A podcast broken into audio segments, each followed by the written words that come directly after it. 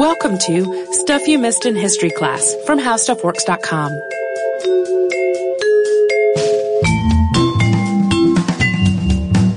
Hello and welcome to the podcast. I'm Holly Fry. And I'm Tracy V. Wilson. So, Leonard Autié became so much a part of French court in the 18th century that many people actually believed that he was a member of the nobility. He was not.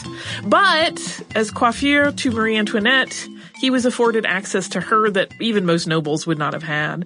And after her ladies in waiting, for example, would complete the long codified ritual of dressing the queen, Leonard would enter Marie Antoinette's apartment and create the hairstyle masterpieces that have really become a hallmark of the young ruler's iconic image. I think most of us, when we think of Marie Antoinette, we think of her giant stacked hair. The one with the ship in it. Yeah, which we're going to talk about a little bit. Um, and that is all because of this one person.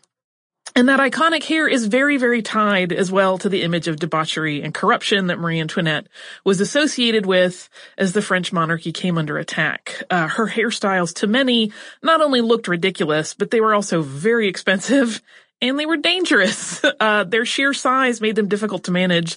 There is story after story of them just having to take things out and change hair to get in and out of carriages. Uh, and in a time when candles provided all illumination, they were huge fire hazards. There are also many stories of people getting their hair ignited or catching on chandeliers as they walked around. Like basically they were just a problem. Uh, and not only was Louis XVI's queen spending massive sums of money to keep her hair styled this way, we're going to talk a little bit about how much Leonard was able to charge for some of these. But other women of France were, of course, following her lead to try to keep up with trends. So Marie Antoinette was skewered in the press not only for her own loose purse strings when it came to pursuing fashion and style, but also for the financial irresponsibility that her style choices inspired in other women of the country. And the man with the comb who created all of that is the topic of today's episode and the next. It is a two-parter. Before we get into this, we have to talk about the term hairdresser. Sure. Uh, because it's one of those things that in the uh, modern parlance, I think most people that do hair would like to be called stylists. Okay. Um, hairdresser has, in some salons, not all, hairdresser has become more like the person who does, it's almost like the assistant who handles rinsing, prep, mm-hmm. you know, that kind of stuff. Whereas stylist is the person that actually decides what your hair is going to look like, you know, color. There's, it's varied. There's a whole different hierarchy of words. It's not consistent even salon to salon. Some stylists don't even care. Just let me do my, let me do hair and I'm good. Uh, but just in case anyone is wondering about that, because you may go to someone who says, I'm not a hairdresser, I'm a stylist. In this context, hairdresser was pretty much the term mm-hmm. and we're mm-hmm. going to use that. So don't think that we're in any way demeaning anyone who designs colors, etc. hair. But Leonard called himself a hairdresser. And as we'll learn, his call to hairdressing was not because he thought he was, you know, an artiste that needed to do it. He thought stupid people can do this and make a ton of money. So I'm going to do it. uh, so we're going to talk about Leonard Autié. Leonard Alexis Autié was born somewhere in the five-year span between 1746 and 1751 in the southwest of France in a town called Pamiers. His parents made their living as domestic servants, but even from a very young age, Leonard longed for more than life in a rural town could really offer him. And he learned his trade in styling hair as an apprentice in Marseille and Toulouse, and then he spent time in Bordeaux crafting the latest hairstyles. But his work never really caught on with the upper class there, and he was unwilling to style the hair of women farther down the social hierarchy, so he decided that he was going to leave Bordeaux, and he set his eyes on Paris. He moved to Paris in 1769 when Louis XV was still king, and when the popular hairstyle for women consisted of curls arranged close to the head, called a tête de mouton, or sheep's head. Autié settled into lodgings in a less than stellar part of town at number 15 Rue de Noailles. He paid for two weeks worth of lodging and then set out the next morning to try to make his way as a gentleman of Paris. I sort of love this because in the beginning, this was definitely a fake it till you make it situation. Uh, he had walked into Paris with basically nothing but was in his pockets and a comb. Uh, he couldn't afford wig powder, so he used some baking flour, some leftover baking pl- flour to whiten his hair. And he carefully prepared these garments that were secondhand, uh, so that they would look really clean and tidy and artfully assembled. There's even discussion of how he very carefully tied his cravat so that all of the pleats were perfect and that he looked completely assembled and he put on a sword, which was common for French noblemen at the time, and he went out to seek his fortune. And according to his account, and we're going to talk about his his memoirs uh, a little bit later, people in the street just stopped and commented on what an attractive and fine-looking gentleman he was. He made his way to the business of a Monsieur Legros, who was a well-known hairdresser in Paris at the time looking for a job. Legros had written a book on hairstyling called The Art of Hairdressing, which Leonard had read. And in fact, it was one of the things that inspired the young man from the country to start pursuing a career in coiffure. But this was not a case of admiration. This harkens back to what I said earlier. Autié felt that if someone such as Legros, who was obviously in his mind a buffoon, could cultivate a successful career for himself based on dressing hair and complimenting rich women, then certainly he could do the same thing. And he managed to establish an industry contact in Legros. They talked about him possibly working there. Uh, and that was thanks in part to a friend of Autié's named Fremont, who was already working for the established hairdresser. Leonard felt that he would quickly surpass Legros, and he told Fremont that he believed he would be, quote, the foremost hairdresser in the universe within three years.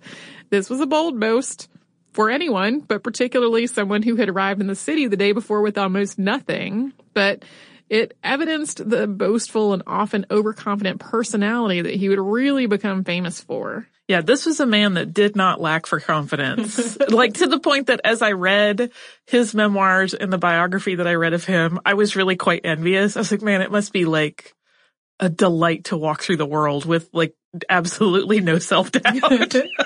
um, and with the help of Fremont, Leonard quickly made additional friends and he started doing the hair of one of the actresses at Nicolet's theater for a role as a fairy. And this was initially sort of a fun thing where he was like, oh, let me do your hair. It'll be fun.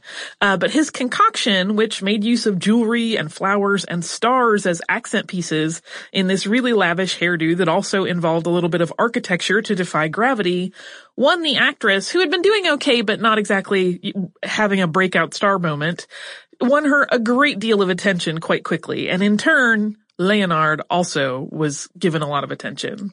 The young hairdresser moved immediately out of his lodgings in the more dodgy part of town so he could live nearer to the theater's performers. And within just a few days, he had become such a sensation that he gained the attention of Etienne Francois, Duc de Choiseul. While Leonard was glad to make a connection so closely tied to the king, he also knew that court politics could easily shift and any given connection could just fall out of favor. So he also sought to expand his connections to the nobility. In his posthumously published memoirs, he wrote during this time, quote, greedy for gold and fame, I may very well decide the destiny of my whole life within just a single stroke of my comb. Yeah, he was very astute in realizing that he needed to, he couldn't count on any one stroke of luck to propel him into the life that he wanted. So he really sort of cast his net, net very wide. He was really quite shrewd as a businessman. And we're going to talk about his incredibly speedy rise to success. I mean, already he's been in France for days and he's getting attention from very, very uh, high up people. But first we're going to pause and have a word from one of our sponsors.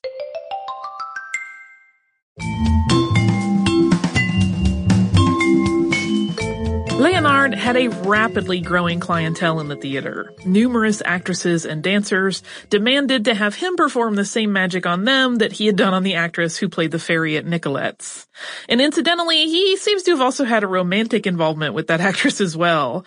Uh, and he was well aware that part of his appeal was that he was handsome and charming and that some of the women who were seeking his services were also interested in him as a potential romantic interest. But even as he shot to fame inside just a couple of weeks in Paris, there was also a bit of jealous sabotage afoot. Legros, the established hairdresser who Leonard had visited his first full day in the city, was jealous of all the attention that this new upstart was getting. Legros attempted to launch a smear campaign against Leonard's morals, suggesting it seems a tendency to engage in impropriety with his patrons. But it seems like, at least to some, this rumor only made the handsome Leonard more appealing. Yeah, they're like, oh really? I could get my hair done and maybe have a little action. I would like to book an appointment, please. so he really, I mean, it was insane how quickly he became super duper popular. And one of his new patrons during this time was the Marquise de Langeac, who was to be a part of Marie Antoinette's arranged social circle when the new Dauphine arrived from Vienna. Langeac made clear to Leonard that she was interested in introducing him to the French court and promoting him as a hairdresser there, but on the condition that he really couldn't be dallying with dancers and actresses if he wished to move into higher society. But there's really a pretty strong suggestion that what she was really indicating was that she would like to sort of be his, his patron and have a romantic relationship with him. But if that were going to be the case, he could not be involved with other people. Autié's memoirs indicate that the two of them began a sexual relationship almost immediately. He did not, however, sever ties with his actress paramour. The Marquise seems to need constant appointments with Leonard, but as described in Will Bashor's biography of Leonard, quote, according to one onlooker, her hair never seemed so badly arranged. yeah, she was having sometimes two appointments a day, one in the morning and one in the evening. Hmm. And yet her hair didn't never looked very good. uh, Langeac introduced Leonard to Madame du Barry, the king's favorite. And it was actually an invitation from du Barry that first granted Leonard an opportunity to visit Versailles. And at their meeting, she made an appointment with him to visit her at her home the next day. During that appointment, du Barry, who had just exited her bath, explained to Leonard what a massage was and asked that he give her one, a request that he obliged. When he later told the Marquise de Langeac about it, though, she became quite jealous and told him never to go to du Barry again. Yeah, apparently this is a time when massage was not like a thing yet. It was uh-huh. like, oh, this is a new thing from the Orient I've heard about. you, would you like to try giving me a massage? It's unclear whether there was sexual activity or not. It's entirely possible, but we just don't know. Sure. Leonard, however, had already made his Versailles contact, and with the imminent arrival of the new Dauphine Marie Antoinette, he was not about to let that go. So when he first saw the young Austrian not long after she had arrived in France, it's funny because he was not exactly bowled over by her. Uh, he didn't find her especially attractive, although he thought that she had potential. Uh, her hair, which had been styled by a rival to Monsieur Autié named Larsenneur, was especially disappointing. And according to accounts of other royals who had been involved in negotiating the marriage of the Austrian princess to the future king of France, there was definitely going to be a need for a good hairdresser. Marie Antoinette had a very high forehead and her hair grew, quote, badly, which probably means it was thin. I'm glad you clarified that, Holly, in the outline that you wrote, because in my head, I just imagined it being full of cowlicks. uh, regardless, this was considered a defect. Yeah, she she definitely had a high forehead and and uh, yeah, it's unclear what badly means, but it seems like probably she just didn't have like a really lush head of hair. And there will be some hair loss later in the story, so th- that to me links up a little bit. And as the new Dauphine became integrated into life at Versailles, Leonard's friend and paramour, the Marquise de Langeac, became one of the princess's favorites. As lady-in-waiting, Langeac had much closer access to the future queen than most people. And Langeac and others, including Madame du Barry, had mentioned Leonard's skills at coiffure to Marie Antoinette, but initially she retained Larsenneur as her hairdresser for a time. Eventually, the princess decided that she would, indeed, retire Larsenneur with a lovely pension and instead take on Leonard as her hairdresser. She received him for their first appointment in her bedchamber, which was outside of palace etiquette. Only ladies were supposed to attend the princess in a place of such privacy. The Dauphine insisted, however, but also ensured that a number of her lady attendants remained with them to appease members of the household who were concerned with scandal. Yeah, as as most people that have read much on Marie Antoinette know, she was really put out by all of the the really codified rules of existence, particularly for a high-ranking royal at Versailles, which she can thank Louis XIV for. He kind of put all those in place, but she was just like, I just want to talk to a person in my room. Can we just do that? But Leonard won the heart of the future queen almost immediately by addressing one of her concerns. So she did not like wearing bonnets. She thought she looked better without something covering her face and that it was important because of her status to, for people to be able to see her face when she went walking around. But as this was late autumn, if she wanted to go for a walk in the gardens, which was one of her favorite activities, she would need to wear a hat to ward off chill. And at this point, the hairdresser came up with a novel approach to solving this problem. So he decided he would incorporate bits of sheer lightweight fabric into the hairstyle itself to give her hair a little bit of covering and warmth without hiding her face. The style delighted Marie Antoinette, and it became a common request for her to make of Leonard. Incidentally, it was actually this use of fabric and trim interwoven with the hair that put previous podcast subject Rose Bertin in front of the princess. Leonard suggested her as a supplier of such adornments so the Dauphine's style stayed fresh and new. And having pleased the future queen so greatly really cemented Autié's position at Versailles. The Dauphine assured him his position was secure, and she soon came to rely on him for his opinion, not just on her hair, but on anything involving style. He was named valet de chambre for the princess, which expanded his already impressive reputation. Finding himself in constant demand, Leonard decided to extend his good fortune to his friend Fremont, who he took on as an assistant, but he called him his lieutenant. The two men knew that the favor of the royal could have an abrupt end, but together they thought that one of them could bolster the other one. And it was shortly after this partnership was struck that Leonard called suddenly to style the Dauphine's hair for a trip to Paris, found himself needing to sober up for the job. He and Fremont apparently had concocted this plan where Fremont was going to be his assistant and they had this long dinner where they talked about the future and they had a lot of drinks, which apparently Leonard was not normally a big drinker. Um, so he was suddenly like, I gotta go do some hair. um, so he rapidly drank several cups of coffee and it was at that appointment that he went to that he allegedly created one of the fashion trends that is now commonly associated with late 18th century style and that is the use of ostrich plumes to accent very, very tall hairstyles. Uh, Leonard claimed that the coiffure he gave Marie Antoinette that evening was more than a yard high from her chin to the top of the hair. And while this was a gamble, uh, in fact, when he told Fremont about it, he was like, what did you do? We're gonna get fired already. Uh, the Dauphine actually loved it and soon sky high hair covered in feathers was all the rage. Which had an effect on ostriches.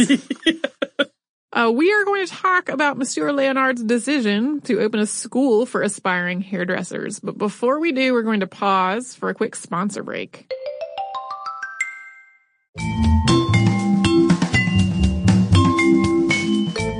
While Leonard was happy to have found himself in the unique circumstance of having achieved success so rapidly, he wanted more, and he remained ever aware that fortunes linked to Versailles could, as we've said a couple of times now, change in an instant.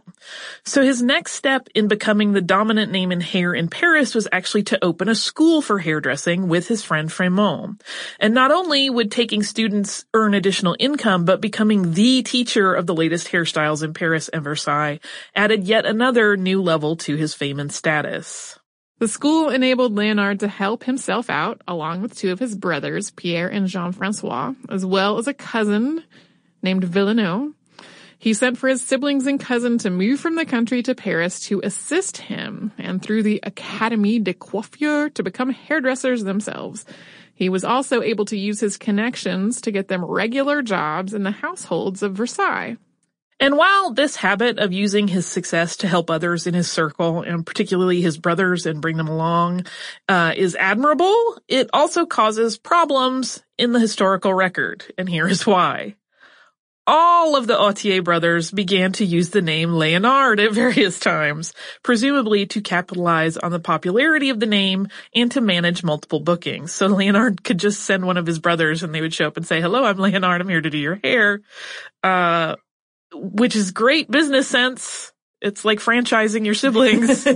but of course, this makes the movements of the true Leonard Autié a little bit tricky to pin down. And that's actually going to come up in the second episode in terms of a death notice. So it is well documented that the Dauphine, Marie Antoinette, loved divertissement. One of the activities she became interested in attending was a masked ball. She first learned of them through her brother-in-law, Charles Philippe, the Count of Artois.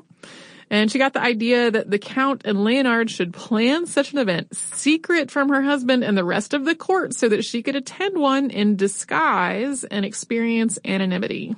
And Leonard, of course, uh, he anticipated this, did the lion's share of the planning. But the ball came together and the Count of Artois, the Marquise de Langeac, and the Dauphine all attended together. And this actually ended up being an occasion where Leonard further ingratiated himself to the future queen, aside from simply having thrown the party in the first place and having become really one of her trusted friends. Uh, one of the other men that was in attendance at this masked ball had figured out who Marie Antoinette was. Uh, many people did not but this one man did. And he was being a little bit aggressive in his attempts to woo her. He, you know, Leslie was taking liberties in terms of putting his arm around her waist and pulling her very close to him. But, uh, Leonard witnessed this and stepped in. And this actually got him into a brief fisticuffs with the man's friends. So these two men came at the hairdresser with clubs. And according to Leonard's account, which we will mention again, he was very confident and his memoirs really talk up what a great dude he was. Um, but according to his account, he disarmed one of these men and he used the club that he took from them to fend off the attack. And the original offender, who turned out to be the Duke of Chartres, fled after jumping from a window. It might come as a surprise that in the midst of all of his appointments and romantic dalliances, Leonard actually married one of the kitchen assistants of Versailles, named Marie-Louise Jacobi. The couple had a daughter together, but it seems that the marriage itself was more of a convenience and security situation for both of them. Leonard established one more tie to Versailles, even if it was on the lower end of the social hierarchy there. And Marie-Louise got the financial security of having a rich husband, even if they lived very separate lives for the most part. Yeah, they would go on to have more children, but initially they had one very quickly. And Leonard really continued to be incredibly shrewd about bolstering his position in a variety of ways. So, for example, uh, comet talk was all the rage in 1773. There had been a warning that a comet was going to hit France, and it was a, a a big discussion. There was fear and excitement. And while no comet hit France, there was a comet observed in October of that year.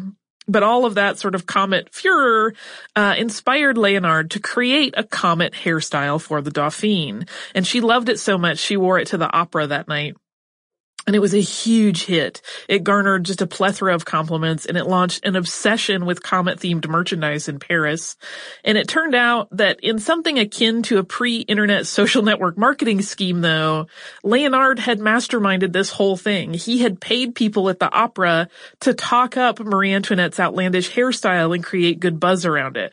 I cannot stress what a shrewd businessman he was. Mm-hmm. Um, so yeah, he just, he found a new way, it seems like almost every day to be like, I need to solidify my position even more. I know I'm getting super rich and I'm very busy, but I want to be super richer and even busier. so on that note, we are going to pause here with Leonard truly at the top of his game. Obviously, he did not stay at Versailles forever. So in the next episode, we're going to talk about how his career as the Queen's hairdresser wound down and his other business ventures and the ways in which his life changed in the face of the French Revolution. And now I have listener mail. Yay, listener mail. This is listener gift. What? And we got um an email from this person before we got the gift in the mail saying that that he was trying to arrange something, but it is from our listener Roland and his wife Galena. And it says, Dear Tracy and Holly, thank you for the entertaining and educational show. I love it and I share it with so many friends. My wife Galena is from Bulgaria, uh, from an area called the Rose Valley. And after listening to your recent show on roses, I asked her to bring something special back from her latest trip. Enclosed are two vials of pure distilled rose oil from her hometown-ish area of Kazanlak. I don't know if I'm pronouncing that correctly. Uh, Galena had to be sure it wasn't fake rose oil, so one is already opened uh, and resealed, and it has her Bulgarian seal of approval. So thank you so much. They sent us, they're these beautiful little tiny um, wooden sort of vial cases, and then within them is a little, within each of them is a little vial of Oh. rose oil. And they're absolutely beautiful. Those are beautiful. And they're super cool. So this is, uh, we're in a rare situation. Tracy is actually in the studio. She's in Atlanta this week. So It's she, weird. she gets the gift right here as we're sitting here. I'm so excited. It's really cool. Thank you so much. Uh, so yes, thank you so much, Roland and Galena. It's absolutely beautiful, and I just I'm like debating: do I keep this at my desk for when I need a whiff of something deli- delicious, or should I take it home? yeah. Stay at my desk for a little while. I get to do both. Yes. Uh, yes. So thank you so much. Uh, if you would like to write to us, you can do so at historypodcast at howstuffworks.com. You can also find us across the spectrum of social media as Missed in History. And you can come and visit our web- website, which is missedinhistory.com. And you can look for, uh, this episode, which you probably already did, unless you're on iTunes or Stitcher or some other app that feeds it to you. Uh, and you can find all of our other episodes that we've ever done, including show notes on the ones that Tracy and I have worked on. So come and visit us at missedinhistory.com.